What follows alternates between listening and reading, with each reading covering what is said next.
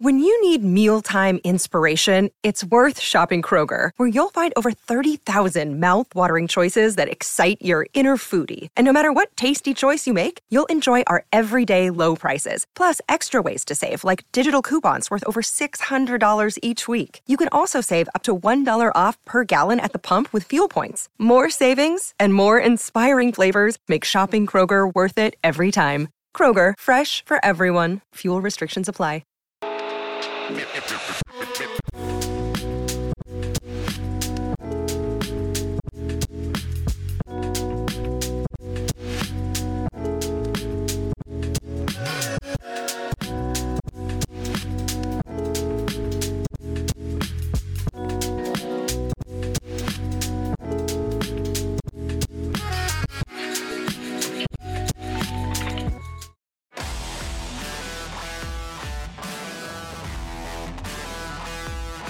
Friday. It's a victory Friday in Philadelphia after the Phillies knocked off the Mets 5 4 in game one of the series. Welcome into our Friday edition of the PHLY Phillies podcast. I'm Renee Washington, joined by Jamie Lynch. We're thrilled to be here because the Phillies took care of business last, last night. Nick Castellanos really got it all going, helping to drive in four out of five of the team's runs in the game. And then Jose Alvarado, the closer, just loved the fact that we saw the Phillies hold the lead. And even when the Mets came back to tie things up, the Phillies continued to push the pedal to the metal and do what they do best. So lots to talk about as we dive into the game, but also we have some things that we're going to be talking about uh, later on in the show that you want to stick around for. Jamie's got some hot takes uh, in a sense, as he'll be getting into most disrespected yeah. players to ever wear a Phillies uniform. And we've got some more things coming your way besides just game action. So let's dive right in talking about game one, Jamie. Your thoughts after watching the Phillies knock off the Mets in a close one. It's always close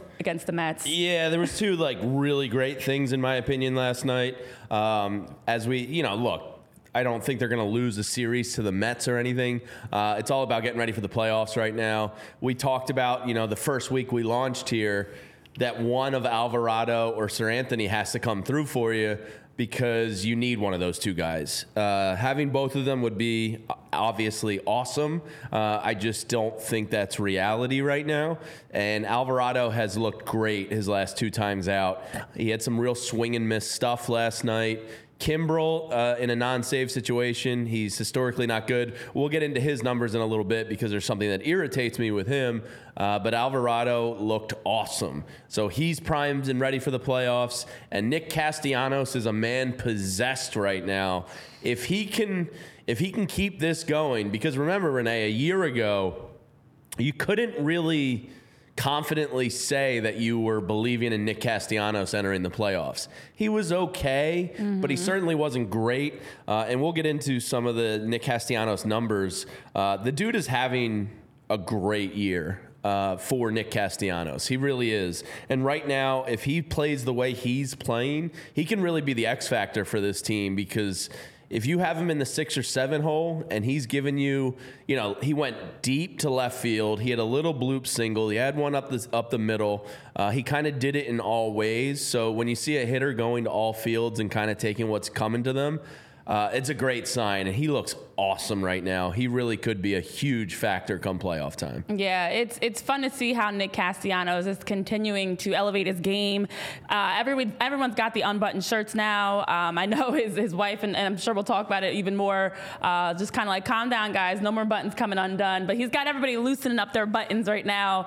Um, we saw Ranger Suarez, who was showing off, uh, oh, well, yeah. had his buttons undone. John Smoltz and his you know, uh, partner were, were, talking about it oh, last yeah. night. Smoltz was like, wow, what he, he kind of sounded like uh, Grandpa Simpson yelling at the clouds there. Just because it wasn't for you, John, doesn't mean it's not for Ranger. He's got a little more swag than you do. Yeah. Uh, but, but, I do I, I, do like Smoltz in the booth. Yeah, and I do also like the fact you guys are calling for the victory song because the Phillies, the Phillies got the win. I'm just gonna go with the last line. We'll skip the rest. But do you overall, have it memorized at this point? Actually, I'm, I'm, not gonna lie, I don't. So that's partly why I went with the last line. Um, I the beat, you know, I'm yeah. forgetting it. But uh, yeah, the victory song. If you you missed it, it is on our social media, especially our Instagram. You can check it out for the full victory song. But the Phillies got the win, and we're happy about it. So um, thanks that you guys are calling out my song. I feel like a SoundCloud artist. This is what it feels like.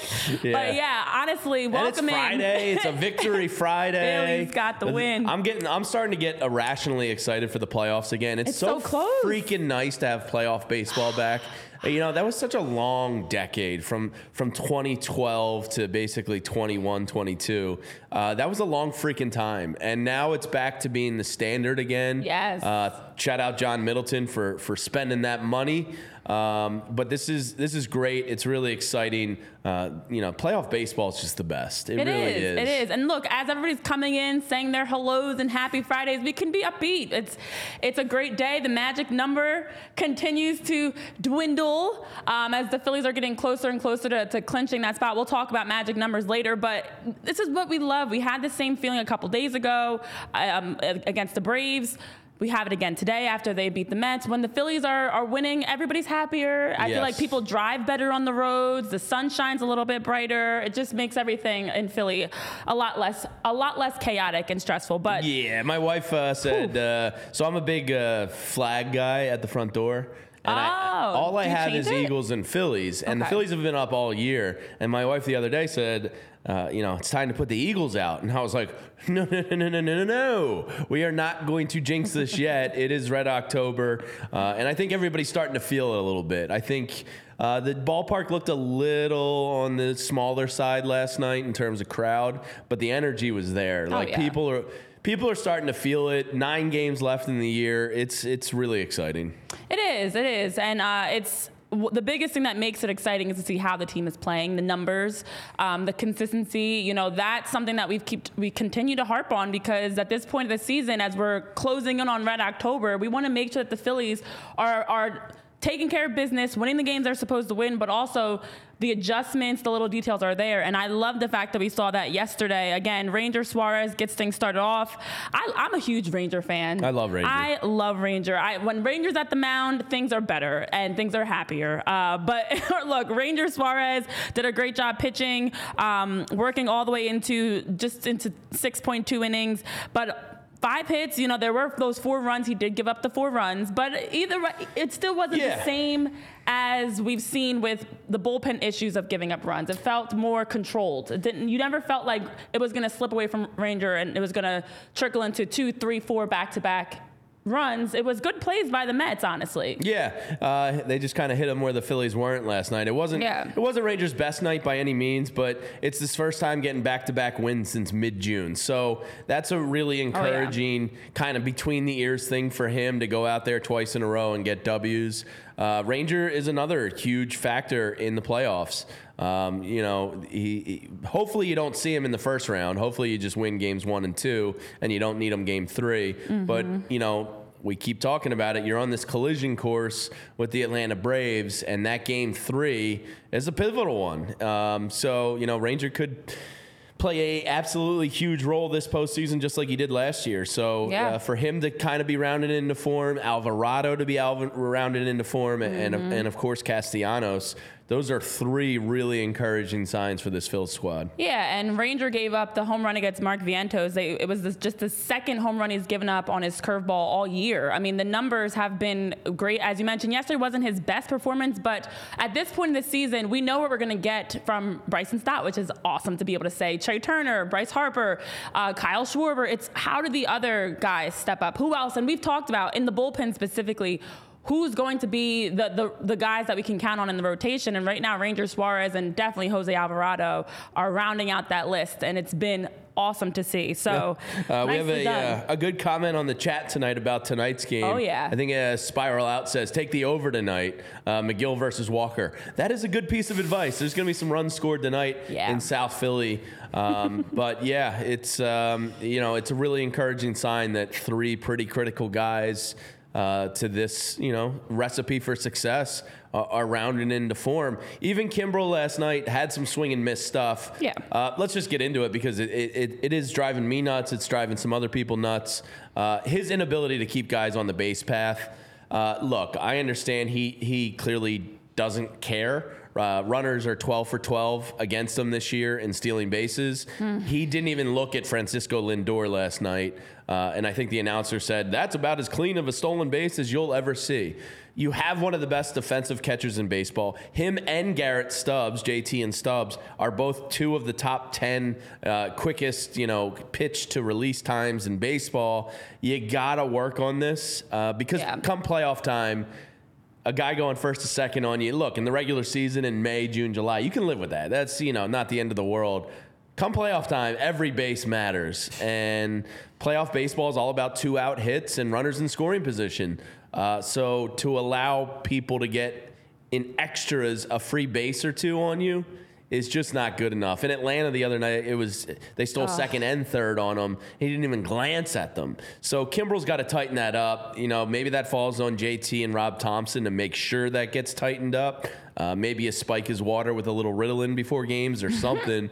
uh, but that's got to stop because I, I, I'm going to get heart palpitations in the playoffs. Well, as you we're talking about a collision course with the Braves in the postseason, and I don't know, they may have oh, Ronald Acuna Jr. Yeah, two guys alone at the top of their order that are pretty fast. that are pretty fast and steal steal a lot of bases on collision course for I don't know a 40 70 season. So uh, yeah, it's it's it's very much concerning because as we're talking about the attention to detail that's needed, especially in big moments. May ah, maybe we can let it I slide. don't care then. But come October, definitely even late September, you have to be better at these things. And also the concerning part is just like we notice it, so do opponents. And they're knowing, okay, if Kimbrel's pitching, this is a guy we can steal bases on. And that's also a concern that now we don't want to have any any room or any areas where opponents can have on their scouting reports, this is a game plan, this is an area we can exploit. And right now, Kimbrel is definitely having that issue with us, um, unfortunately, noticing it, and so do others notice it as well.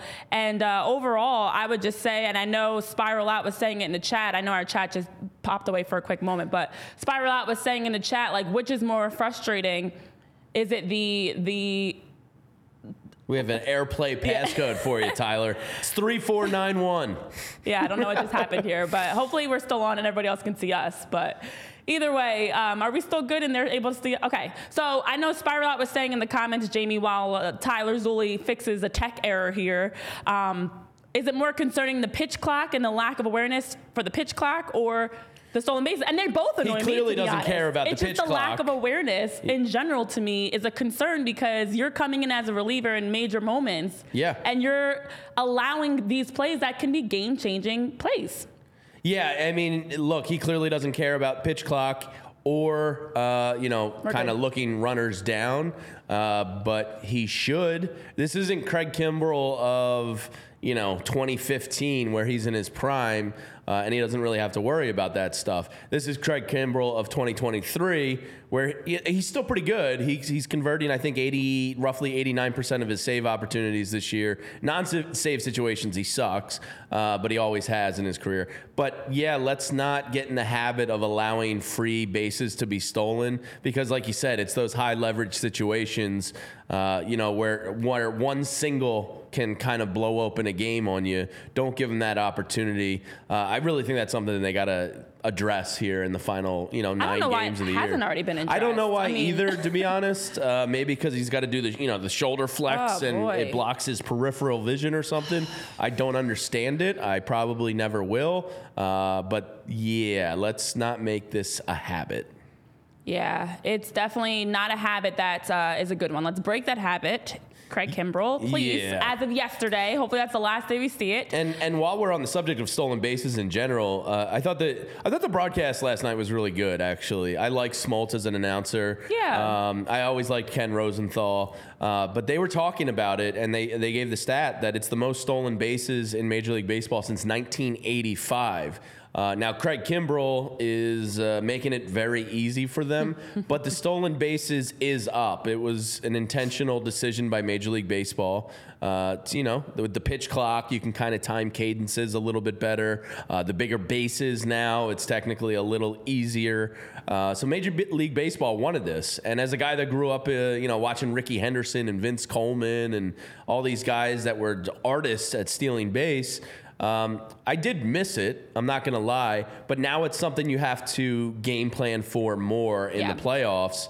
And how much are the Phillies going to li- rely on it themselves? And then, as we were talking about, especially with Kimbrel uh, and maybe some of these other guys, how much are you going to defend against it uh, consciously here in the playoffs? Because you know every base matters come playoff time. It does, and it's the fundamentals. I mean, we talked about bunting earlier uh, on a previous episode. Stolen bases are up there. I mean, it's just these are these are the things that can separate you from winning a game, losing a game, and come postseason, you don't want to have a loss be because you're Craig Kimbrel not paying attention, especially with stolen bases so high this season, and Craig's probably contributing to a lot of those numbers now. He's helping 'em. Um, I mean, the Phillies-. But overall, these are things that you talk about. It first to second base, second to third base. That's that's a major difference. Yeah. And so you want to make sure you're not allowing for any areas or ways to have opponents score runs. If you can just, I don't know, have a look and be more aware. Yeah. And then it stops that altogether. It's a, it's a, in my opinion, a simple shift of just paying more attention. The uh, the two teams you're you're probably going to face, and I say two, you know, jinx free that they get past the wild card round. The Arizona Diamondbacks were fourth in baseball this year with 155 stolen bags. The Atlanta Braves are let me five, six, seven, eight, nine. 12th in baseball with 123. Right. So the the two teams you're potentially here going to collide with are upper half of baseball stolen base teams. So yeah, let's pay attention to this, Rob. Let's maybe Yeah. put out a uh, a TPS report in the clubhouse or hang something on the bulletin board of uh, maybe we need to be a little more defensive on the stolen base Yeah. front because it is a bigger factor this year in the playoffs than it's been in a long, long time. Yeah, yeah, it, it's definitely something to keep an eye on. As you mentioned, the Fox broadcast was was good. It was entertaining. Loved like the, them, the commentary. I know it's tonight when it's Taijuan Walker versus Tylor Megill to start things off. It will be on Apple TV. So I know in the chat, I- um, I- Casper and, and different people are dropping some hints about how to watch on Apple TV. I love Apple TV broadcasts. I got to be honest I with you. I feel like my Apple TV broadcast, and I don't know if it's my TV, so I don't want to admit this out loud. It always has issues. Oh. Does anybody else's have that? Is No. it just me? No, the things I love about it, I think the the picture quality is the best in sports. I don't know. I don't know what Tim, you know. Tim Cook's got endless amounts of cash, so maybe he brought he bought or invented like the most high def cameras ever. But I think the camera shots are great. Uh, and the other thing they do, which is really cool, I know you can do it locally with the Union as well, and get Dave Leno on the broadcast. Um, you can switch to the local radio. Right. Um, and so you don't have to listen to Hunter Pence and some other stooges. Um, you can switch to the best in town, Scott Franzke, and hear that. Um, so it's pretty cool. I do like the Apple broadcast, uh, but I understand why it's a total pain in the ass for some people. Yeah. Um, if you want to wish- see me get angry, put a, an important Phillies game on a Facebook only broadcast. Oh, gosh. And you will see me turn into the Hulk real quick. Yeah, yeah. People are agreeing. The best part is you can switch the auto, Yeah, audio. it's Yeah, and then also the walk-up songs. That is nice too. Um, I don't know. I just I wish there was a way that we didn't have to switch from like one streaming app to the next and watch all of our games on the same in the same spot. Oh, there is a way, cable. Um, but it Okay, boomer. I miss cable. I still have my cable for that exact reason because it is nice to be able to just flip through the channels versus having to flip through app to app. yeah, I do miss the last button. I, Yeah, I love the last button, and, And- you just quickly quickly can And click Xfinity, if you want to, bro- if you want to advertise with us, I do miss the X1 yeah, platform. I will happily advocate for cable because moving from Apple, I mean, I was even like. Every day, I feel like I'm watching multiple games at once, and instead of clicking the last button, I have to click in and out. And I do have voice remote, so I can just say like Yeah. Phillies on Apple TV or Yeah, yeah, yeah. you know whatever game on Paramount or whatever game you know. But it still is annoying to have to do that extra step. So. Uh, apparently, Hunter ben- Pence's Ew. burner is in here. Uh, Will, I'm sorry, I won't talk poorly about Hunter Pence. I did, I did like Hunter Pence when he was here. I just think he tries to be a little too Flyers goofy. games on MySpace, John Dickerson. now we're taking a trip down memory lane. John I- Dickerson's our chat I comedian. had, He's pretty he funny. is. He's always and and is always actively also reminding Yeah. people to hit the like button, which I like, John. Thank you for that. Subscribe, like. Thank you, John. But also, I remember my Princess Nene X3 days on MySpace and Ice Princess. I don't know why I was I was never on MySpace, so I Oh, that was like middle school for me. So I was very much I'm gonna MySpace age myself and here, my Top Renee. And everything. I didn't even get a Facebook account until I was out of college. Oh, see, I was so, So- young when Facebook came out. I was part of the group that had to fake our email to be able to get on Facebook. Did you know that was a Oh. thing? Because I know in the beginning you needed like a You had to be college in high ed- school. Oh, a high or, school. Was it college? You needed some kind of .edu yeah, exactly. originally. And I didn't yeah. have one of those. I was too young to be on Facebook, so we figured out how to hack girl. and be able be able to use other Bad people's girl emails. of Ewing, New Jersey. Look out. Such a rebel, guys. I was sneaking onto Facebook Yeah. because MySpace was closing out. Yeah, top eight Flyers players of MySpace. it makes you wonder, Tyler, who would be in your top eight right now? Uh, I don't know. But none, nobody on the Flyers. It's definitely not the case. I'd have I'd have Nick Castellanos is definitely a front runner for my top He eight on my MySpace. uh, let's talk about Nick. Because Absolutely. I didn't realize what a career year he's having. it's out of this world, the numbers that he's putting up. and up. it's kind of weird uh, because you know you, you you do see that first half of the season when he's an All Star was great,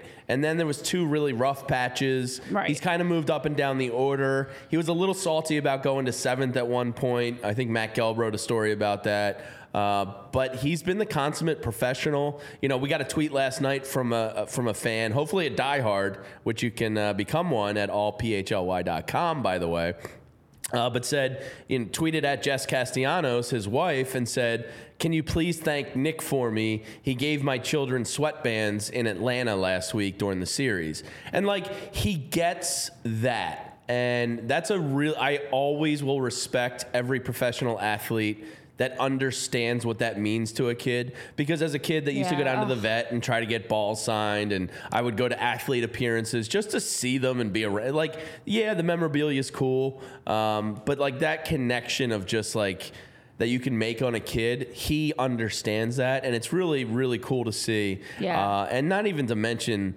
He's having a career high in RBIs this year, which I didn't realize. I knew he had been a low hundreds RBI guy twice before, uh, but he's now eclipsed it at 104 on the year. He's hitting above his career batting average. He's hitting or he's getting on base more than his career average, uh, and he's high in OB, uh, the uh, OPS uh, for a career high. He's there with his home run numbers. His uh, RBI total is is high, his highest of his career, Yeah. and he's just having an overall great year. Uh, and as we talked about, he really could be this X factor because he wasn't playing this well last year. You're Right. getting a better Nick Castellanos now.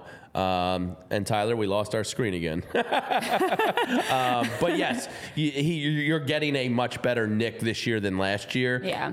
And this was something the broadcasting crew last night talked about. And they're not wrong when they say that Bryson Stott is the X factor Right. from last year to this year. But you can't sleep on Nick Castellanos either because he's playing so much better. No, you can't. I mean, 102 RBIs on the season, as you mentioned, a career high. Nick Castellanos is in my top eight. I love that. Um, Patrick Glenn was also saying we're, we would be in his top eight on my base, which is fantastic. But Nick is definitely someone that would be in my top eight because of just the way that he brings so much excitement and, and he's rough around the edges and sometimes has you scratching your head, but then also has you cheering and like.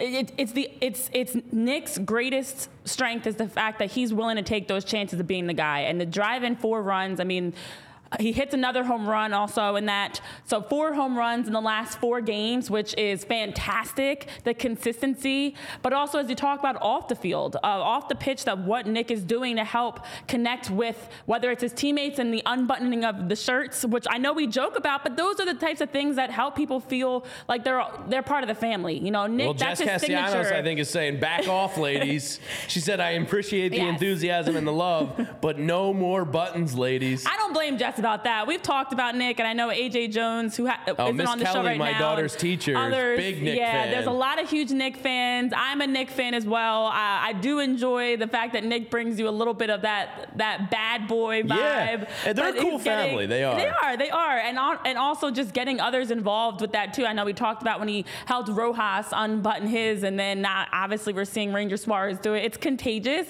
It's getting everybody kind of feeling that, and even the Scooby Doo side of things. I love that Scooby Doo hilarious. is so actively talked about in the broadcasts. Uh, yeah, I agree with you guys in the chat. We, we he loves Scooby Doo. We love the fact that Scooby Doo's being brought in, and then also um, off the field, the connection with the players.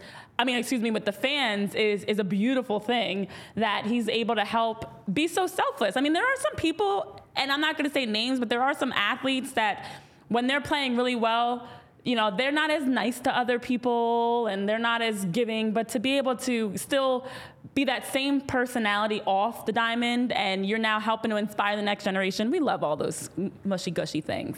Yeah, no, he's uh, he's having it's a great story this year because you know like he struggled last year He and did. it was his first he year struggled here. in the part, early parts of this year. Yeah, and Trea Turner, I think he kind of was like seeing himself last year. For whatever reason, when some of these guys get paid and go to a new town, there Yeah. does seem to be an adjustment period. You know, uh, I don't know if that is, you know, it's like the human aspect of it is you're getting your family to a new city, you're Right. establishing roots, you're setting up. Uh, you know your new home and your Right. kids new are in a new house and a new school and i do think there's that human element of things where it just you know, and not to mention the expectations of a Trea Turner salary. Uh, Nick Castellanos is a $100 million man, must be pretty cool. Uh, but I do think there's that human element of adjustment, and I think Nick was pretty critical in, you know, lending a, a shoulder to Trea early this year, being like, man, I know what you're going through. I did it last year, you know, and not that Trea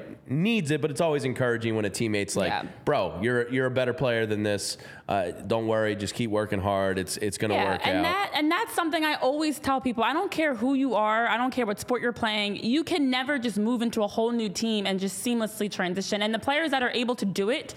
Um, I, I look at even like a Tom Brady with Tampa Bay to be able to come right in and win a Super Bowl. Across sports, you rarely see that happen where a player steps right in and is able to elevate their team to be a postseason team or a championship team because it does take time to, to, to get acclimated. It's a whole new way of doing things. The clubhouse, the routine, you're living in a new area, especially if you have young kids. You can say this as a father of young kids. Oh, yeah. There's an adjustment period of your for your family as well. Definitely. You know, it's not as simple. We're not talking about video games where My, you just my move dog a Bootsy player. had diarrhea everywhere when we moved. yeah. Oh gosh. Yeah. Exactly. Everywhere. Exactly. I don't. Oh wow. The dog needed an adjustment period. Wow. Let the alone dog. the baby. Oh yeah, Bootsy was struggling. Wow. Poor the girl. dog had diarrhea when you moved. All Look at over. What are those uh, sisal rugs? And it gets in the Oh. grain and the fabric. It was Oh. just. And it- imagine then trying to go play a baseball game after you're cleaning up poop. it's not fun when you walk home and your dog has deuced on the carpet. It just.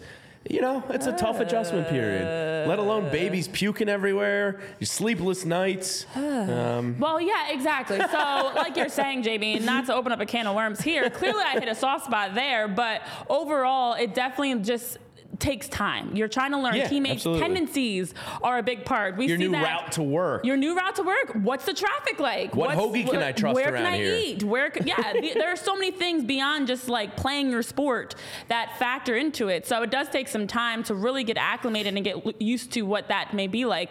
But another way that you can get used to easily acclimating to go check out any sport is through the Game Time app. Now the Game Time app allows you to be able to find great prices and be to be able to find dates and opportunities to go see to go see your favorite concerts and games. Head on over to the game time app. Use the code phly to get that $20 off. The game time app has our backs here in philly and they've got yours too so you can be able to check out any game that you'd like. Now you guys are really ro- rocking in the chat right now and we're trying to keep up. We will get to Scott Rolen and the booing conversation. Don't you worry. We've got more coming around that there. Um, Oh, but let's yeah. talk about the bullpen first because uh, overall we've we have been very very heavily scrutinizing the bullpen. We all have been, but um, Jamie, is the bullpen a little bit better than we've been thinking right now? Yeah, it, it has been. Uh, you know, I think with Hoffman and Alvarado, you just kind of were waiting for one of Seranthony or Alvarado to kind of turn that corner a little bit. Uh, you know, they both have been on the IL at times this year, uh, and as as we've seen with guys, you're seeing it with Ranger now. It takes them a little while to come off that IL and get back in a groove again, and I. I want to say this, and I believe it's a jinx-free statement that Jose Alvarado has turned the corner and he's back to being a reliable Yes. eighth inning or ninth inning guy. When he's coming out right now, I have full confidence in him. Uh, and that's that's something that's making me feel great about this playoff run. Uh, but Hoffman has been, you know, a great story this year, uh, and we've actually put in a request with the team to talk to him. So hopefully that's something we can do because he, he was minutes and hours away from going over to J- Japan earlier this year. He had a contract in his hand, was ready to go. The Phillies ended up matching more or less an offer for like around a million bucks, uh, and he has been an absolute savior of the season. Uh, and there was an incredible stat that was broken in Atlanta the other day, which I was even unaware of uh, how good of a stat this was. Um, so his hiccup on Wednesday, where he allowed a runner, how dare he? it it ended an 11 game scoreless streak. Uh, over that 11 game span, Hoffman had allowed only two hits, and opponents were hitting 0.056 versus him with an on base of 167 and an OPS of 50, uh, same thing, 0.56. Uh, it broke a streak of 23 consecutive road appearances in which Hoffman had allowed zero earned runs for the Phillies. Now, the only Phillies, to put it in context how Phillies dominant that streak was, the only Phillies with a longer consecutive scoreless appearance streak on the road was Ryan Madson, Wow. who allowed zero earned runs in 25 consecutive appearances uh, back in 2011. Ryan Madson, absolutely one of the best homegrown pitchers the Phillies have had in the last 20 years. Uh, but here's the company he's in. For Phillies relievers with an ERA below one on the road in the expansion era. Now, this comes into play because if you do win that wild card round, you're going to be down in Atlanta on the road. And Hoffman has shown you a body of work this year uh, on the road that you really feel strong about. He's right up there with Jose Mesa in 2001, Brad Lidge in 2008. We all remember that one. He was pretty damn good that year. Uh, Jeff Hoffman currently, Billy Wagner in 05, and Ken Giles in 2015. Uh, you can say what you want about the Phillies. They have a history of good bullpen closers. Like that list, those guys were all, uh, you know, upper echelon closers in their career, or at least setup men to some degree. But Giles, Wagner, Lidge, and Mesa were all very good closers uh, at times. You know, some of them, Giles, didn't last as long as maybe some would have thought. Uh, but the fact that Hoffman is there in the the annals of Phillies history with some some heavyweights Wow. uh, kind of puts in perspective how great of a year he's actually having. Yeah, and I know some people in the chat are saying similarly, like they didn't they didn't even expect that. They're surprised by not it. at all. That number is very surprising. When you we didn't even realize it was 11 games in a streak that was going on. But when you look at the bullpen, we've talked so much about the struggles of it that we have lost. You know, the in betweens of how player how pitchers have been coming in and and doing a good job, and Hoffman being one of them. Even last night, you look not a single run given up, three hits given up between the three reliever. You know, Kimbrel may just sweat a little bit, but it was Yeah, right. but it but it was fine. And then overall, when you talk about that list of Phillies relievers that Jeff Hoffman is in company with, that's only one other pitcher in the last decade. Yeah. So it just also speaks to I know Who we, they we- traded then pretty quickly thereafter. Right, we speak to just kind of the, the where the team is at now versus that we know there was the streak of the times we don't like to talk about when the Phillies were struggling. You know, it was pre-struggles that we really had strong pitchers that are on this list and strong relievers. So it also might be a, it is a sign of the change of the times for the Phillies that you know you're having these historic numbers that you're now in the conversation with Phillies like you know, as you're talking about Jose Mesa and, and different Phillies pitchers. So Yeah, and somebody in the exciting to see. chat there just said, I think it's Reggie Dad. Uh, now I don't forget this, be, but he points it out. And Yeah. Brad Lidge, he was perfect that year. You know, 48 for 48. We all know that. But it was an emotional roller coaster. That was a taxing 48 for 48. The amount of times Brad Lidge would get runners on second and third with like one out and get out of it was absolutely Yeah. amazing. Uh, but as that 2008, it's, you know, the starting pitching. Baseball goes in like waves. Sometimes you, you need starting pitching to rely on. Sometimes you just need a good bullpen and good offense. Sometimes an elite offense alone Yeah. can get it done. Uh, and the Phillies kind of were a perfect, you know, piece that year. Oh, yeah. Uh, and Brad Lidge was, you know, God, he could have made the case he was up there for team MVP. But man, he made you sweat that year. That was not a easy 48 for 48. Uh, so hopefully we don't have to go through that up and down. But it does kind of appear Kimbrel as of late. Um, you know, his whip over the la- since the All Star break is almost double what it was the first half of the season. So he is kind of giving you that Brad Lidge, you know, heart murmurs type of up and down, nail biting type of run. Let's hope, uh, you know, because I do bite my nails come playoff time, uh, that I'm not ripping any hangnails off. Uh, Thanks to, uh, yeah, uh, yeah, it's a bad habit. I try I to used take to bite my nails. yeah. Until I- now yeah. it's just p- for some reason playoff baseball like has me on the edge of my seat more Is than that that's your anything nervous else. tick? Yeah, like it really, I don't know. There's something about playoff baseball that's, I don't want to say more intense than playoff football, but it's more like nerve wracking. Hmm. Um, f- for some reason, I really, like, I pace. Um, I'll bite my nails. Like I really, I kind of go through it in the playoff baseball. Hmm. Wonder what other people's nervous ticks are. I think for me, it's more just the edge of the seat. Um, I'm kind of jittery, actually. I think I think it's always It's not a comfortable watch. No, it's not. And I and I always it's funny because when I watch games I, of any sport, I find myself like I'm like playing. I'm like swinging, I'm catching, I'm like sliding. Like I, I naturally am just like playing with the game. And I think it's like that instinctual um, athlete response of like, I'm like, put me in, coach. It's a big moment. Put me in, Yeah, regardless of what the sport it's is. It's easier but- to play than to watch. but yeah, I'm glad that we also have, speaking of watching, people that are watching us, Casper, have a great rest of your workday. Thanks for joining us during your lunch period. Oh, thank you, um, I know. Tyreek also said you sprinted away to get your daily Phillies fix, so glad that you were able to catch us and not miss us. We have talked about Nick Castellanos. We have talked about last night's game and also the, the bullpen, specifically Craig Kimbrel and his lack of awareness. And we've got more to talk about because we've got to get into Scott Rolen. But first, Let's talk about FOCO, where you are able to check out any sort of sports merchandise, entertainment apparel, um, gear, toys, collectibles, whatever it may be, bobbleheads, I always say, uh, whatever it is that you're looking to, to check out. And you can use the code that is on your screen, PHLY, to get a nice 10% off when you are using FOCO. So head on over to FOCO, get that discount, check out the uh, things that they have there that you're able to purchase.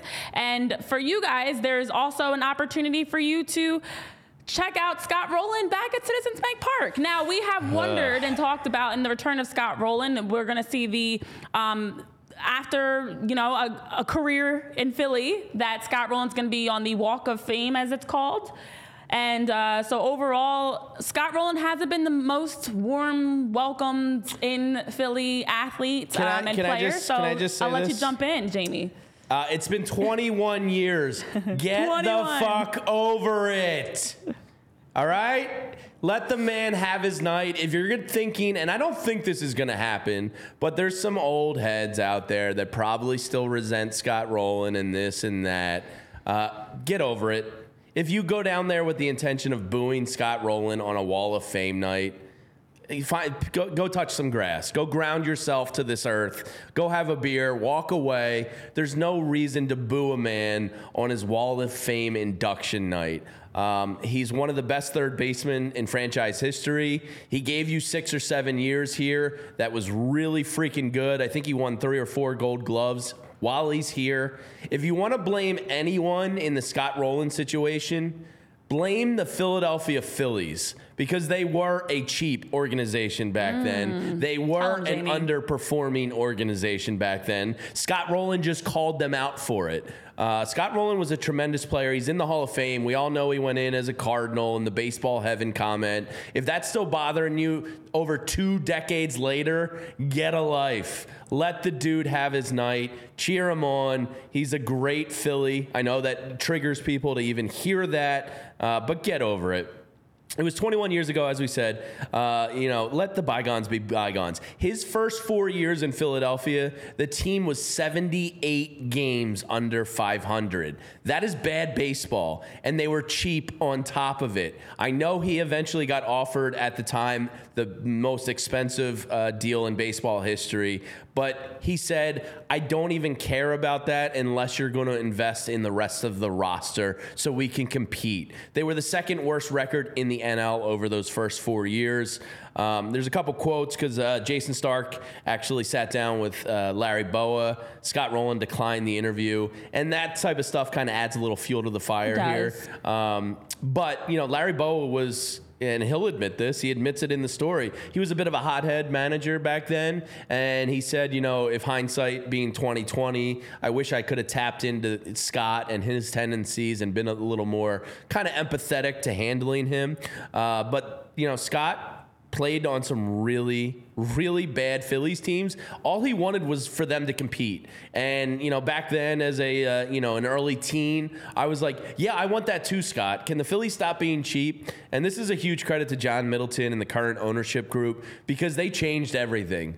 Like, yeah, you were going to give that one contract out back then, but what were you going to do for the rest of the team? Uh, and they didn't have that. Uh, Scott Rolen did have this quote in the Jayson Stark article that says, The fans in the stands in Philadelphia have a passion about them. They're dying to win. And if those fans don't have that passion, they're not in the stands. There's a reason our attendance last year didn't reflect the team we had on the field. And the reason for that is these fans are upset with ownership, and they have every right to be. Scott Rolen is saying exactly what you wanted a leader of the Phillies back then to say that the ownership needs to be better. And now, in present day, they are. But Scott Rolen, don't go down there and boo him tonight. He's one of the most disrespected Phillies of all time. We talked about Ryan Howard yesterday. He's absolutely up there for me. Uh, and then I, you know, I came up with the big three, and the, and the third would be Bobby Abreu. Uh, I just think the way people talk about Bobby Abreu is silly in this town uh, because he wasn't Aaron Rowand diving nose first into the, into the outfield walls. So this Scott Rolen thing, I didn't even realize it was kind of like a sensitive little little subject for me there. But if I hear a boo tonight, like you're a creep. Like seriously, just let the guy have his night. Well, I think at some point we have to draw a line in the sand, and I get frustrated because first of all, it's just another thing that will make Philly fans look bad. And I know we don't really care about how we look, but can we for once take the high road and just now, not boo? Do you just think it's going to happen? I, I, hope not. I, I don't, don't think it is. I, don't, I, I, think right now with where the team is and where the fans are and everybody's, especially after winning yesterday, I think the team and the fans are in a, a better place that we will not see boos. Um, there will probably be the few people, the knuckleheads in the ballpark that are booing or saying something. But I also get frustrated with the fact that athletes at the end of the day want what's best for their careers, and we don't always have to agree with that, and that's okay. And first of all, how many of us can be Scott Rolen? I don't know about you guys in the chat. I could not be a Scott Rolen, so who am I to sit and boo Scott Rolen, who was a rookie of the year, won three of eight career Gold Glove awards in Philly, was up for MVP. Um, you know, when you look at the, the career that Scott Rolen had, whether in a Phillies jersey or not, it still was remarkable. And so I I know there was a comment in the chat about like where do we also stand on the wall of, of, of fame. You know, I don't think you need to do it every like, year. I don't Let me just need, say that. I mean, it's it's something that teams like to do from the business side to honor the former players and bring people back to the ballpark. I agree. It's definitely a chance to monetize, get some more ticket sales, get some more seats and butts. But overall, I think and hope nobody boos, and I hope that you can just yeah. be positive. and regardless what your feelings are about Scott Rolen this is not the time to boo him. Like, yeah, Randy is, Randy just let it be Rubar positive. says I wouldn't boo him to be clear, but I don't think the Wall of Fame is necessary. Uh, I, I disagree I- a little bit. I think six or seven, what is it, six years or seven years? Six years is enough. Look, if Mike Lieberthal can make the Wall of Fame, then Scott Yeah. Rolen, by that standard, certainly deserves the Wall of Fame. Um, I don't think they need to elect somebody every single year, but as you said, there's a business element to There's a business, and honestly, that's a big part of what every team does. Schools do it. Um, I've been inducted into the Hall of Fame. There's a lot of teams that do it. It's a way to also keep. It's, it's more than just about the fans, guys. It's also a way to keep the former players connected. So by them knowing, okay, I'm going to get honored, the Phillies are, are appreciating me for what I did at my time there. That's something special. Maybe I'm more likely to come around more, or just it's it's all about creating those positive relationships. And I can say that as a Hall of Famer myself. I feel like they're doing it more for the player, not as much the fan specifically. So that's where for fans that want to boo, you can leave that booing at the door. Don't bring it into the ballpark with you because it's about Scott Rolen, Scott Rolen's family, and just being able to have that moment to like pause and reflect on the years, even if it wasn't his entire career, the years that were spent at Citizens Bank Park. Yeah, and look, the Phillies did suck back then, and they didn't spend money. So Yeah, you know, Scott Rolen said what. I wanted as a as a fan that was a diehard back then.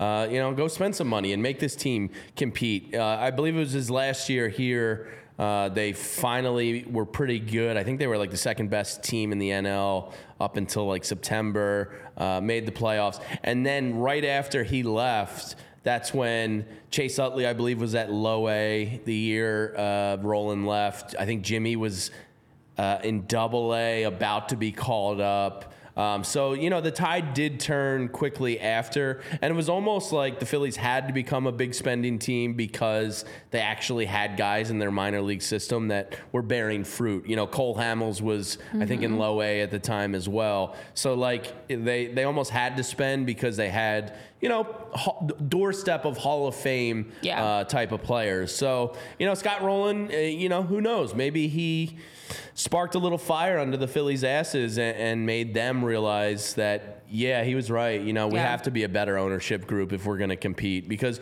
historically they don't have the farm system that could hang with uh, an Atlanta Braves team exactly. who just dominated the 90s. So, um, so you know, good on Jamie, Scott Rolen. I, I know you brushed over this very quickly, but I want to give you another chance to share your list of the most disrespected players to ever wear a Phillies jersey. As we're yeah. talking about Scott Rolen, there are players that maybe just were on the Phillies, maybe even at the wrong time, and that we saw things that we didn't like then, but now years later can look back on and say it might have been more about the organization or management or things beyond them, um, or even just in general, like you're saying, Tyreek, where we're just so excited with how things are now. We can be more positive about it, yeah, but there are still those real. guys that unfortunately um, did not really get the love that maybe they deserve. Yeah, Who I mean, are your three? Uh, Scott Rolen's Ryan one. Howard, Scott Rolen, and Bobby Abreu. Uh, all three of them are well, one is a Hall of Famer in Scott Rolen. The other two, I think, are doorstep, but probably not in type of guys, uh, but certainly, you know, eligible and worthy of the consideration and talk. To, Ryan Howard wasn't disrespected during that five or six year period. Uh, the way people talk about him in hindsight, I find very disrespectful. Mm. Um, you know, once the shift was implemented on him and pitchers started pitching him low and outside and he couldn't lay off of it, and then he was never able to bounce back from the Achilles people always seem to have that like last three years of kind of his downturn on the forefront of their minds when they talk about him now uh, instead of realizing that that six year period was unprecedented in the history of baseball. I mean, when you think about his MVP year, he was hitting 316 and hitting like 56 home runs with 145 RBIs. Like, those are not normal numbers. Um, so Ryan Howard gets talked about in hindsight in a disrespectful manner uh, instead of, you know, more appreciative of that. And he's a champion. You yeah, know, and like Rick Sachs is saying he's number one, probably. I mean, it really is. Bobby Abreu is dragged through the mud a little too much for me in that same kind of way. Uh, he was here during also that down area.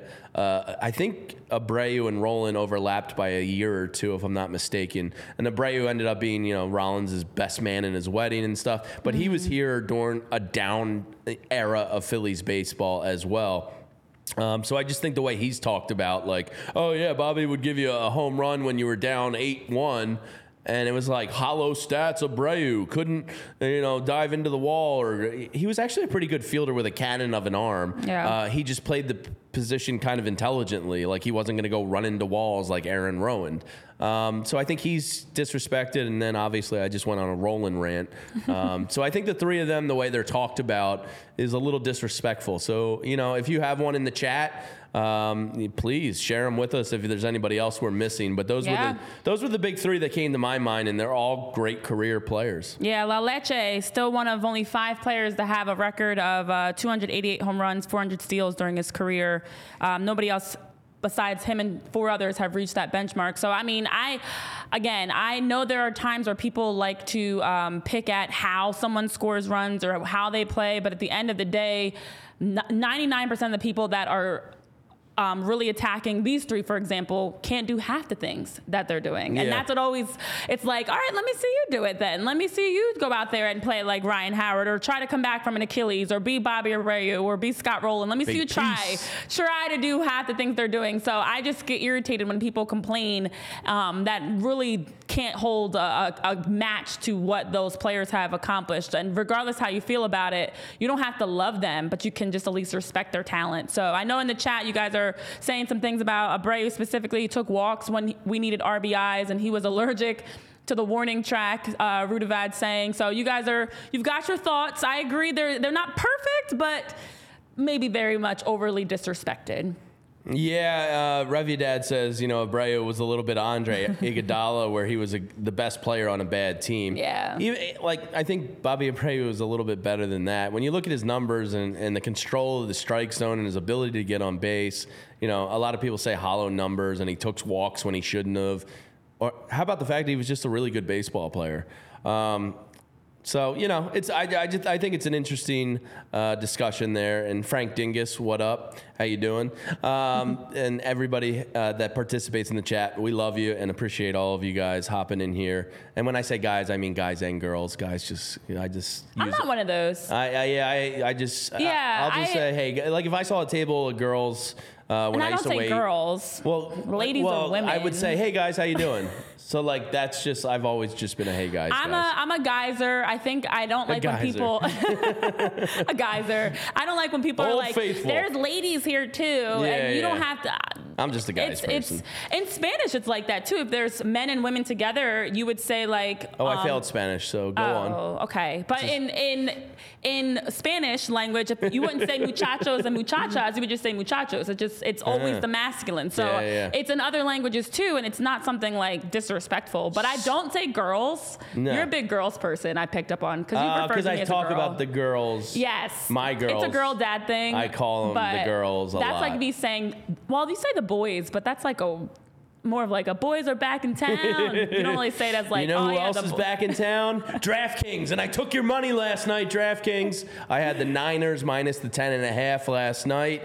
Uh, and it's a great, and I got a 50% profit boost from DraftKings. With another week of football, DraftKings is keeping you in the action with great offers every single game day. New customers can bet $5 and get $200 instantly in bonus bets. Throw down five on any of this week's matchups to walk away an instant winner. Our own Rich Hoffman in his daily newsletter decided to give out his picks. So he's got like four or five picks for you if you want to subscribe to that newsletter on allphly.com. DraftKings isn't stopping with new customers. All customers can take advantage of two new offers every game day this September. Football's more fun when you're in on the action. So download the app now and sign up using code PHLY. New customers can bet $5 and get 200 instantly in bonus bets only on DraftKings Sportsbook, an official sports betting partner of the NFL with code PHLY. The crown is yours.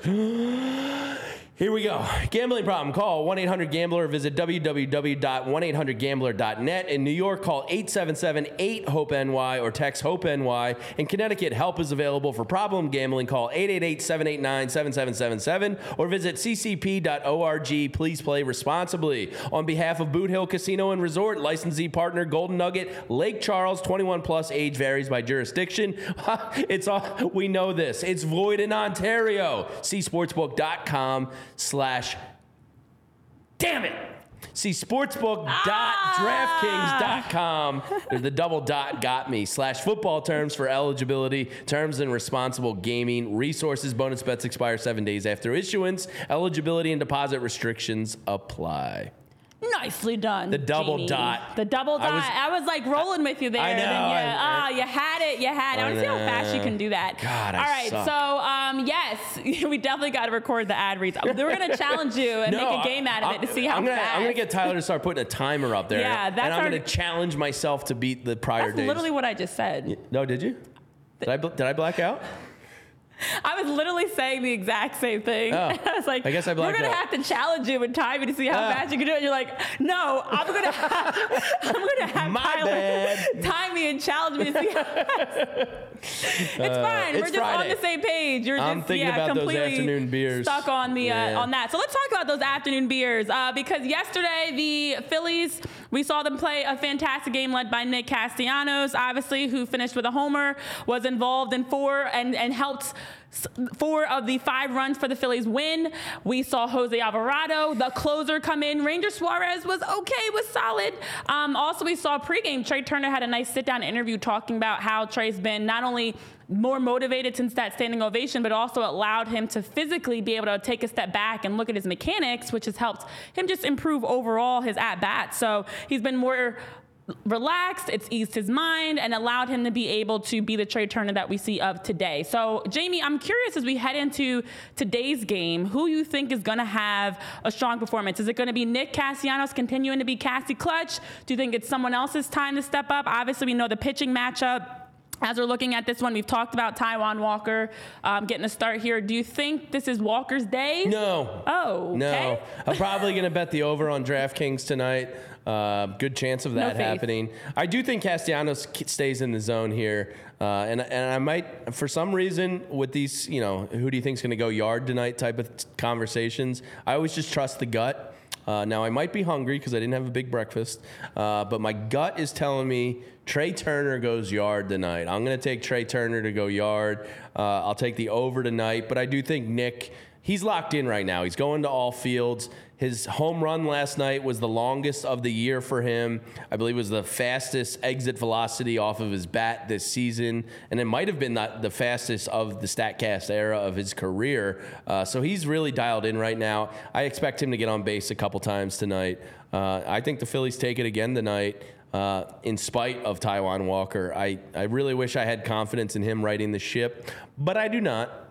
Okay, okay. I could see Trea having a big day. Alec Bohm, also, we haven't even talked Bohm's about the been home playing run. great, too. Ball off the shin. Next one's out of the ballpark. Alec Bohm's been playing very well also. Uh, Rick Sachs is saying Harper goes yard today. I could definitely see that. Uh, Tyreek Realmuto's grinding your gears. Definitely have seen uh, some ups and downs, but I'm, I'm feeling like we're going to see a, a more consistent JT. And then Schwarber, maybe with a first pitch home run, Tim is saying. I'd love to see that. I hope that is correct. Yeah, Um, the because yeah, it's definitely it's definitely would be a great way to start off the the game if a leadoff home run from Kyle Schwarber comes into fruition. So yeah, let's you know what? I have a better idea. Let's all be correct.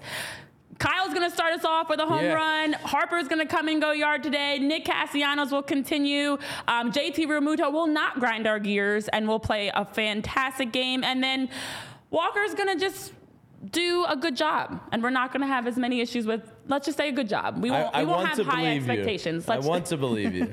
Uh, but you know that basically seven ERA in his last like eight starts has me feeling a little sad. But you know what doesn't have me feeling sad?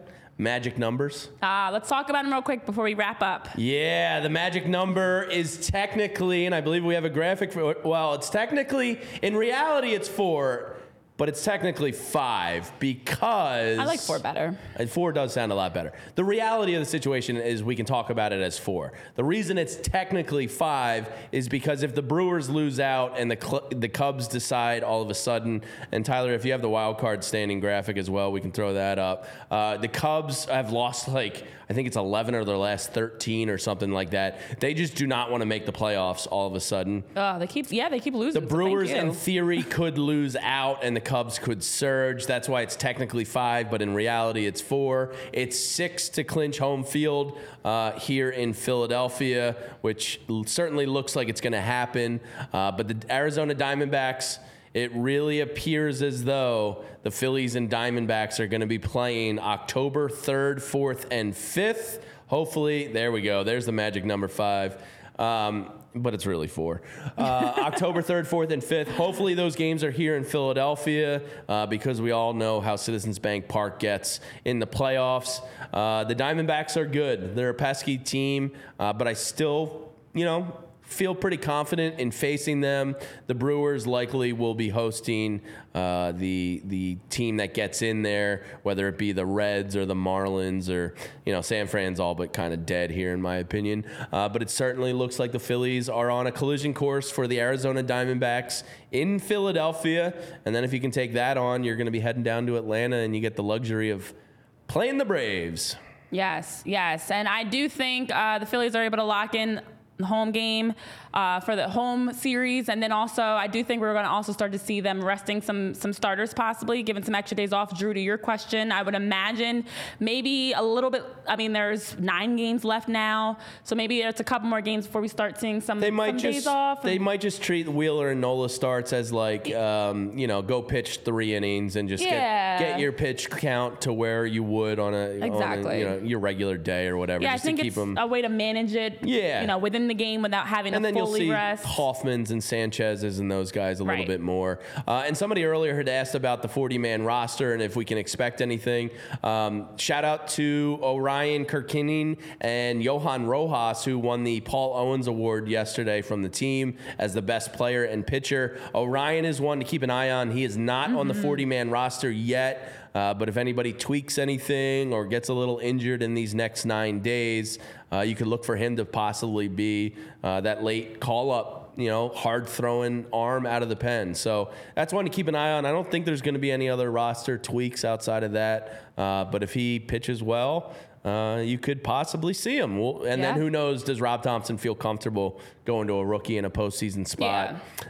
Probably not, but you never know. Baseball is weird. Stranger things have happened. So we'll see what happens. We'll keep an eye on it. Obviously, uh, for today, 7.05 start on Apple TV. Tyreek, uh, excuse me. I don't know why. There's too many T's. There's T's in the chat. Well, There's we got T's on the- Tyrese, we got yeah, Tyreek I'm Hill's big story I'm right realizing now, Tim and Tyreek are in the chat. We've Tyreek got Taiwan Bailey, and? Tyler. Holy moly. I was actually going to respond to Tyreek's comment, but it's fine. Taijuan Walker, Tylor Megill pitching off to start today. Um, for Tyler those of you guys, Zulli. Tyler, Z- uh, it's a T day. Yeah. yeah, for sure. And we're going to absolutely see all of our uh, predictions come true. It's just going to be a home run derby today for the Phillies as we are talking. I do think they're going to take three or four from the Mets. We'll see. Think- yeah. Both both teams have Monday off. The weather's going to suck this weekend. I just saw before we went on uh, YouTube here potential two to four inches of rain in the area. It keeps changing though yeah, of when it's going to hit. so there's a good chance with the Mets and Phillies off on Monday, we're going to have some some action on Monday as well. Hopefully not both, uh, but yes. Uh, look, nice little header there. Uh, and stay Because tuned. next we've got soccer coming up. I was going to say, stay tuned for Renee coming up. She's got uh, a special guest in studio today, El Capitan of the Philadelphia Union, Alejandro Bedoya, coming up. Uh, so make sure you stay tuned for that. Uh, but I, Oh. think I think they're going to take three or four from the Mets this weekend for Oh sure. Oh boy, I just hit a light. Okay, I'm gonna stop playing. So yes, we have more to come on PHLY Phillies podcast. I know early in the chat someone was asking, and I did not forget your question. I just forgot your name. It was also a team name though. That we are going to have shows for the postseason. There it is, Trevor. For the postseason, we will have pre and post game shows that you'll be able to tune in for because we have to make sure that come playoff time, come right October, we're also locked in and dialed Yeah. in. And then after, way, way, we this is not going to happen for a long time because the Phillies are going the distance. Then we will still have shows in the off season as we're breaking down everything that's happened in the off season, looking at the farm system, looking at the draft, just keeping an eye on spring training. Hopefully, Winter being at spring meetings. training. We'll have some fun. We'll have some trivia for you. So more to come here on PHLY Phillies podcast. As Jamie mentioned, stay tuned because in 30 minutes I'll be back here with El Capitan Ali Bedoya from the Philadelphia Union, our first in studio guest that we're having. That's a player for PHLY uh, sports shows. So tune into that, and for all of you guys, tune into us t- on Monday. That's wild. We're not back until Monday. Have a great weekend. Go Phillies. Subscribe, like, and comment, and we'll see you back for more PHLY Phillies podcast come Monday, 1 o'clock. Is it? Dun dun dun. it is 1 o'clock. 1 o'clock p.m. Eastern Time live on YouTube and across podcast platforms if you miss it. Have a great weekend, guys. We all silly like the mayor.